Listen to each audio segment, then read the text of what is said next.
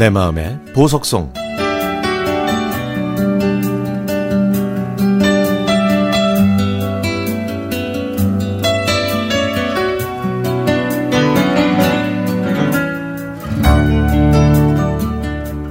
저는 평범한 40대 남자입니다.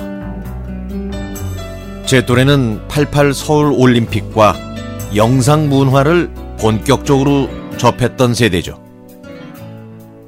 제가 팝송을 처음 접했던 건 중학교에 입학할 때였습니다. 중학교 1학년 여름방학 때는 이수만 씨가 진행하는 팝스 투나잇 외에 여러 라디오 프로그램을 들으면서 팝송과 친해졌고 이를 계기로 팝송과 라디오는 제 인생의 동반자가 됐습니다. 하지만 고등학생이 돼서 방학 때도 학원을 다니는 바람에 라디오를 뭐 그렇게 많이 들을 수는 없었습니다. 밤에 집에 오면 자기 전까지 정은임 아나운서가 진행했던 영화 음악 프로그램을 통해서 여러 음악을 들을 수 있었습니다. 그리고 고등학교 때 교육방송에서 영어 회화 프로그램을 방송했는데요. 한 달에 한 번, 매월 마지막 주에는 팝송 명곡을 해설해주고 함께 따라 부르기를 했던 것 같아요. 그때 소개된 노래들은 저에게 정말 새로운 세계를 열어줬습니다.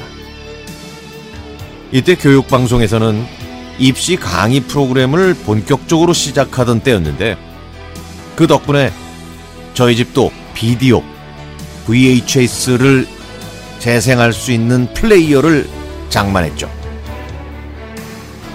그래서 저는 영어 회화 프로그램에서 해주는 팝송 코너를 녹화해서 여러 번 돌려보기도 했습니다.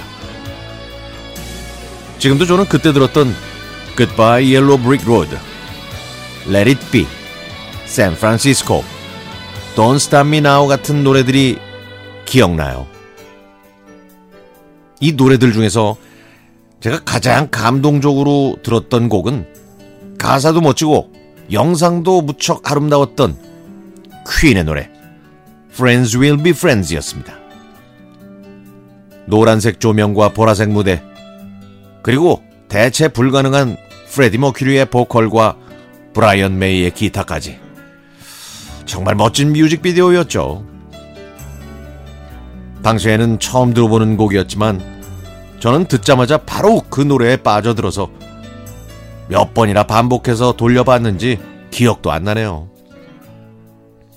그래서 나중에 그 화면에 흰색 가로줄이 나타날 정도였습니다.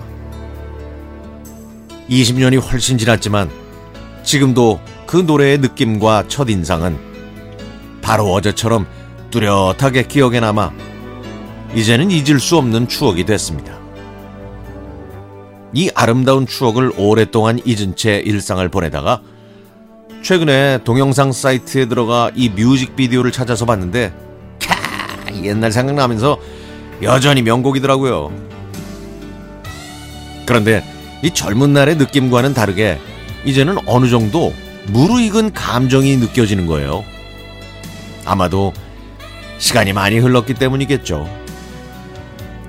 부모님 집 어딘가에 그 비디오 테이프들이 아직도 남아있을지 모르겠어요. 이번 설 때 부모님 댁에 가면 꼭 한번 찾아봐야겠습니다.